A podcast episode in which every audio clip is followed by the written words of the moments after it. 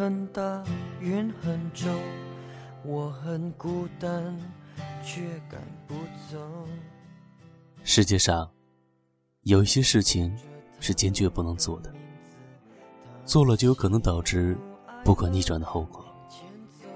比如抢了好兄弟的男朋友，抢了闺蜜的女朋友。比如出轨之后被老婆在一个荷尔蒙分泌旺盛的夜晚捉奸在床。比如参加前任的婚礼。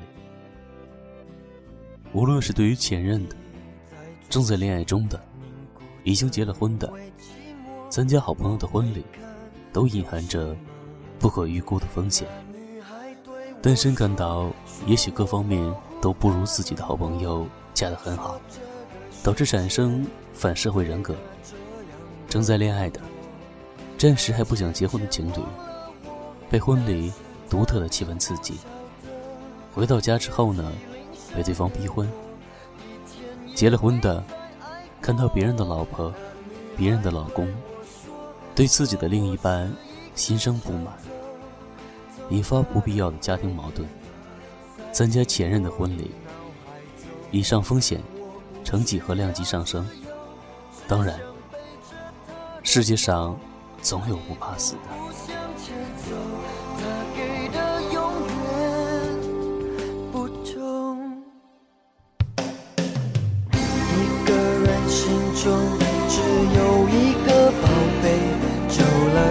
后，它变成了眼泪。泪一滴在左手，凝固成为寂寞。往回看，有什么？那女孩对我说，说我保护她的梦，说这个世界随着这样的不多，她渐渐忘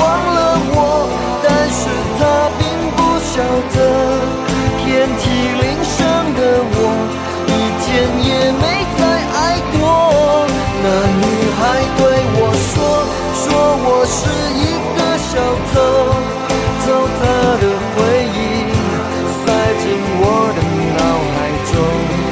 我不需要自由，只想背着他的梦，一步步向前走，他给的永远不重。苏雨和晨晨结婚，我们这些当年的好朋友都收到了请柬。很多朋友因为请不了假，路途太遥远，老婆生孩子来不了。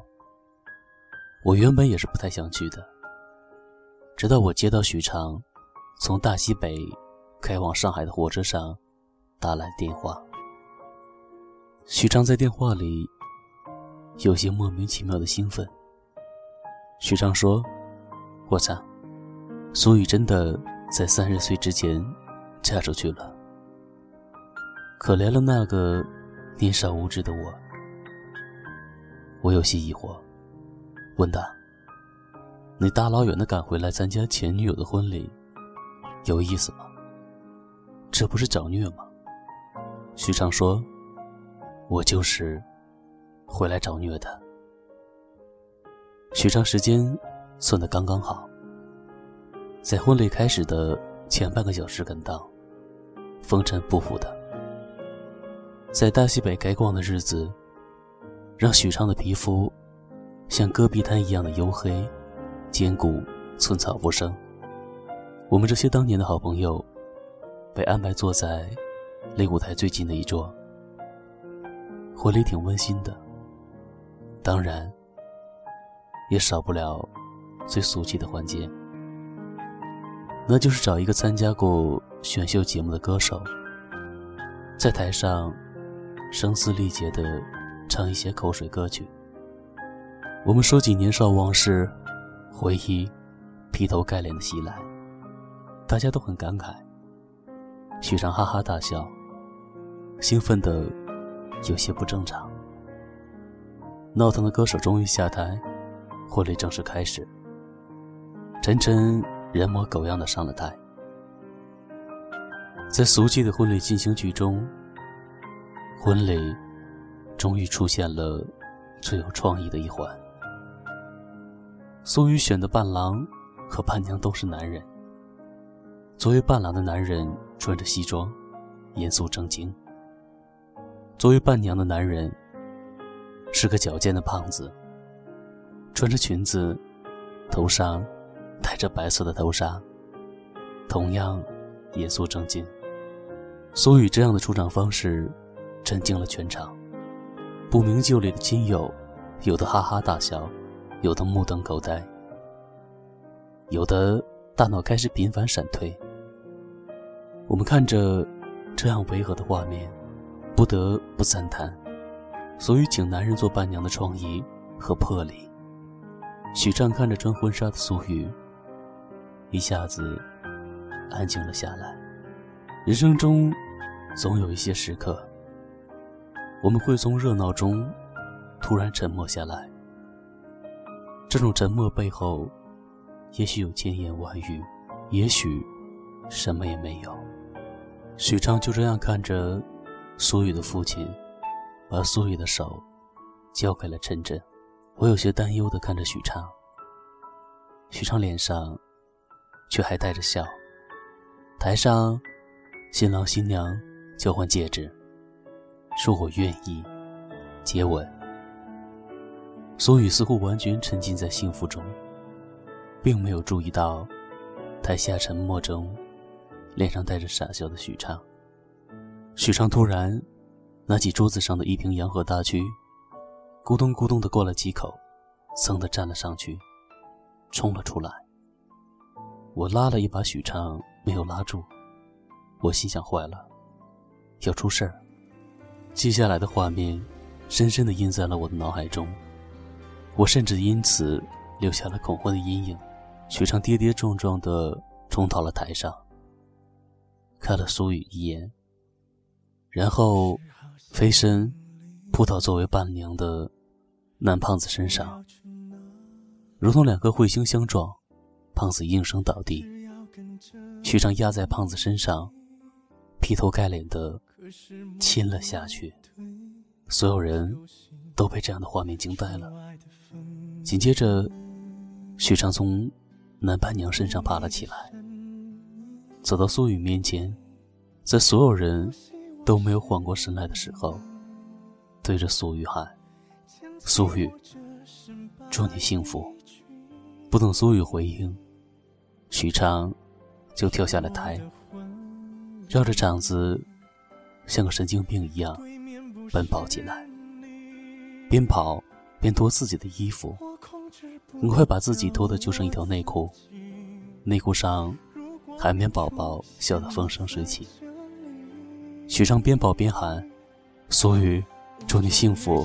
苏雨，祝你幸福！”在大多数人这么多年接受的常规教育里，这样的场面实在过于超现实。晨晨嘴角抽搐，亲友们的下巴掉了一地，来不及捡起。我和好朋友们。都站了起来，看着正在绕场裸奔的许昌，不知所措。我瞥见苏雨，奇怪的是，苏雨全程安静地看着许昌，泪流满面。在许昌被保安扔出婚礼现场的时候，苏玉已经哭倒在地。我们都认为许昌一定是因为受到了太大的刺激，所以精神紊乱了。婚礼结束以后，我们几个要好的朋友和许昌在路边撸串烤羊肉串的烟雾中，许昌再一次享受了他和苏雨的少年往事。有你的身影，多希望是你。牵起我这身白衣裙，是我的婚礼。对面不是你，我控制不了我自己。如果你出现。在这里。我终于成了别人的女人，曾经为你奋不顾身的人，只为你偶尔的温柔越走越深。终于成了别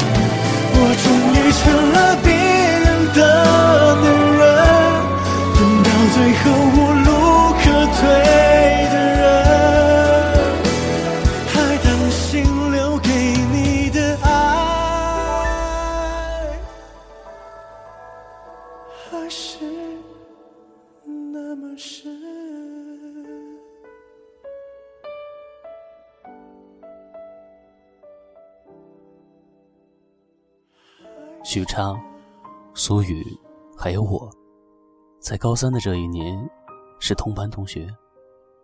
苏雨是公认的好学生，如果考试的时候不赶上生理期，造成苏雨的内分泌紊乱，苏雨能把一百五十分的试卷做到一百四十八分，英语卷子大概只能错几个听力和阅读理解。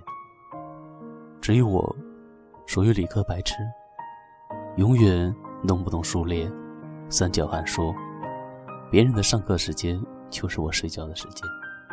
许畅比我好不到哪儿去，因此我许畅成为了无话不谈的好朋友。许畅和苏雨的第一次接触，发生在一节关于钠水反应的化学实验课上。实验结果现在我还记得。首先，钠会浮出水面，接着钠会溶解成一个闪亮的小球，并在水面上四处游动，发出嘶嘶的响声。如果水里加入酚酞，汁液会变红。没错，就是这么一个简单的实验。许昌玩出了花样，许昌投了一大块钠，粘在了苏雨的座位上。苏雨坐上去之后。浑然不觉。几分钟后，苏雨的屁股底下发出嘶嘶的声响。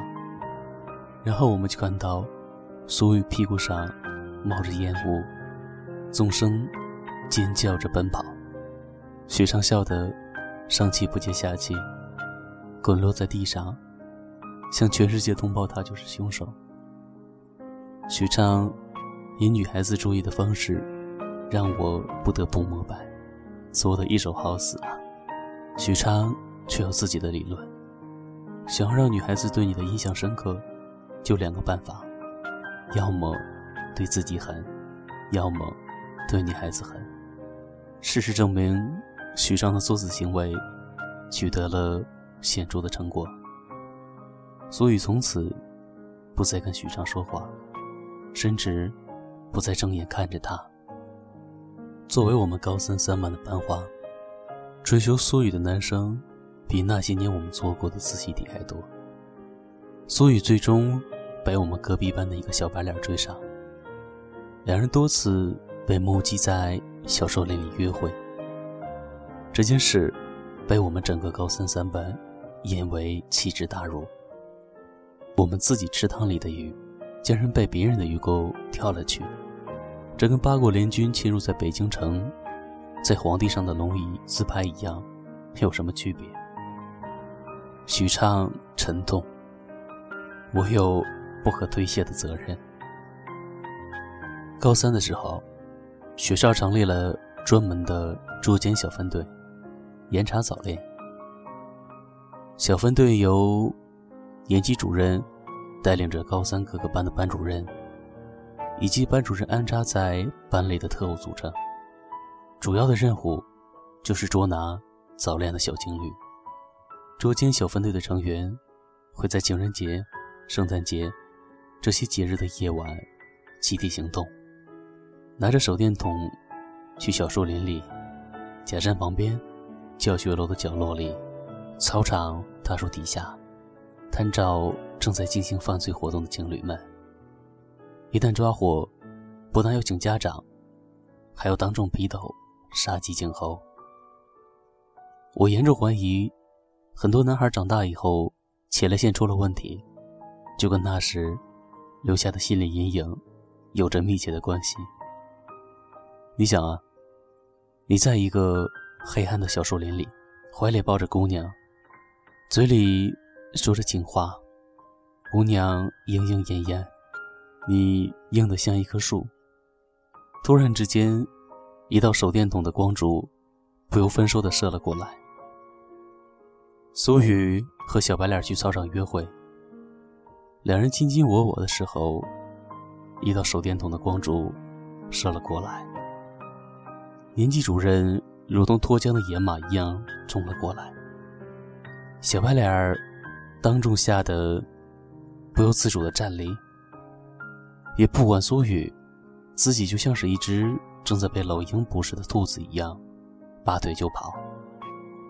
年级主任过来的时候，只看到苏雨惊呆了的脸。年级主任很快找到了我们的班主任，班主任一时无法接受，一向表现良好的苏雨给班级荣誉抹了黑。勒令苏雨把奸夫说出来，这件事就既往不咎。苏雨外表冷艳，内心坚强。班主任气得眉毛都不平行了。每天上完课之后的主要工作，就是把苏雨叫到办公室，逼问苏雨，奸夫到底是谁。在那段时间里，这件事。成为了班主任的人生主题。苏雨充分了表扬“打死我也不说”的大无畏精神。此情此景，几乎可以写进《烈女传》了。苏雨和班主任的对视，成为了我们班最大的悬念。同学们开始押宝，赌最后谁能赢。赌注从一顿晚饭升级为。一学期的食堂小场，也有人说奸夫太不男人了。这个时候竟然不站出来保护自己的女人，简直不配跟苏雨成为一对。办公室里，班主任不厌其烦地对苏雨循循诱导。苏雨打定了主意，疯狂沉默。就在班主任即将崩溃，打算放弃。逼问苏雨的时候，许昌突然冲了进来，一把把苏雨拉到了自己身后，对班主任义正言辞地说：“奸夫就是我，我就是奸夫。”苏雨惊呆了，不可思议地看着表演如此逼真的许昌，那个瞬间就想给他亲自颁发一个奥斯卡的最佳男主角。班主任大喜。大吼：“我就知道是你这样的坏学生带坏了苏雨。”班主任终于找到了新的人生主题，喊出了永恒经典的三个字：“叫家长。”苏雨站在办公室的门口，看着许昌被五大三粗的老爸一巴掌一巴掌的拍，好像打的根本不是自己的儿子，嘴里还念叨着。让你不学好，让你不学好。在许昌的老爸扇到第十八掌的时候，门被推开，苏雨走过去，冷静地站在许昌面前。许昌一惊，使劲地往后拉着苏雨。苏雨甩开许昌的手，对许昌的老爸说：“叔叔，你别打他了，是我要跟他好的。”许昌老爸的巴掌悬在了半空中，落不下去，呆呆地看着这个一脸倔强的女孩。许昌站在苏雨的背后，看着苏雨倔强的背影，整个人融化了。这件事情结束以后，苏雨毅然决然的和小白脸分了手，把所有的精力都用在了学习和强迫许昌学习上。许昌不再和我们一起睡觉，不再和我们翻墙出去上网，甚至不再。跟我们一起去食堂吃饭，取而代之的是，许昌一日三餐都和苏雨在一起，两个人对坐着，假装不认识，各自手里捧着一本英文字典，边吃边背，偶尔抬头看看对方，大概两个人发明了某种电码，用眼神互换信息。晚上，许昌拿着小手电，窝在被窝里闷头学习，只有自己偶尔不小心放了个屁，才把头探出来喘口气。时间飞快，高考很快的到来。考完最后一门的那天晚上，许畅和苏雨在操场的小树林里散步。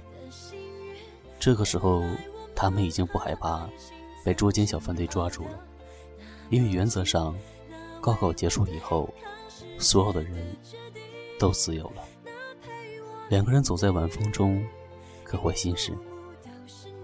许畅想摸苏雨的手，但是又不敢。许昌在想什么，苏雨不知道。也许苏雨想的跟许昌。是同一件事。苏雨突然问许昌：“如果我们不能考进同一所学校，怎么办？”许昌笑了笑，对苏雨说：“你放心，你在哪，我的青春就在哪。”高考成绩公布，苏雨第一个电话他给了许昌，知道了许昌的分数。然后苏雨打电话查自己的成绩，听着听着就哭了。苏雨的父母吓坏了，以为是苏雨没考好，拿过电话来一听，才知道苏雨考了五百九十多分，远超一本线。苏雨的父母问苏雨考得这么好，你哭什么？看起来也不像是喜极而泣啊。苏雨没说话，站起身来就往外跑。父母愣在原地。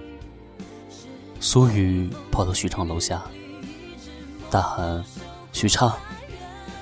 许昌冲出来，苏雨紧紧地抱住许昌，哭着说：“我比你高了一百多分，怎么办？怎么办？我们不能去同一所大学了。”许昌心情复杂的抱着苏雨，没说话。苏雨哭得泪眼婆娑。许昌的老爸站在门口，看着这对紧紧拥抱的少年情侣，叹了口气，转身走进了屋里。好了，各位，这里是荔枝 FM 幺八零四六三。回忆密码，我们这个故事的上集就到这里。如果你还想继续听的话，请继续锁定会议密码。我们下集见。